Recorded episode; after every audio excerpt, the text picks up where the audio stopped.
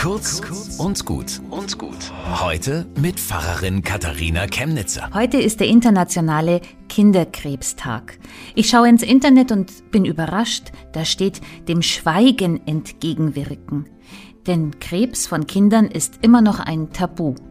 Die Familien kommen in große Not, wenn ein Kind schwer erkrankt. Und weil Freunde und Bekannte nicht wissen, wie man reagieren soll, ziehen sie sich oft zurück.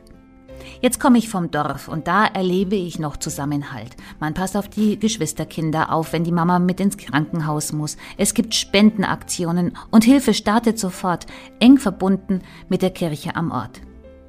Wo es anonymer ist, oh, das stelle ich mir furchtbar vor. Allein in einem Wohnhaus mit deiner Familiensorge und du kennst keinen, der dir hilft? Aber die Deutsche Kinderkrebshilfe baut dann ein Ersatznetz auf für die, die sonst keines haben. Sie helfen im Alltag, in der Krise und in der Trauer, allen, vom Geschwisterkind bis zu trauernden Großeltern. Solche Vereine zeigen, was wichtig ist. Wir lassen niemanden allein. Bis zum nächsten Mal.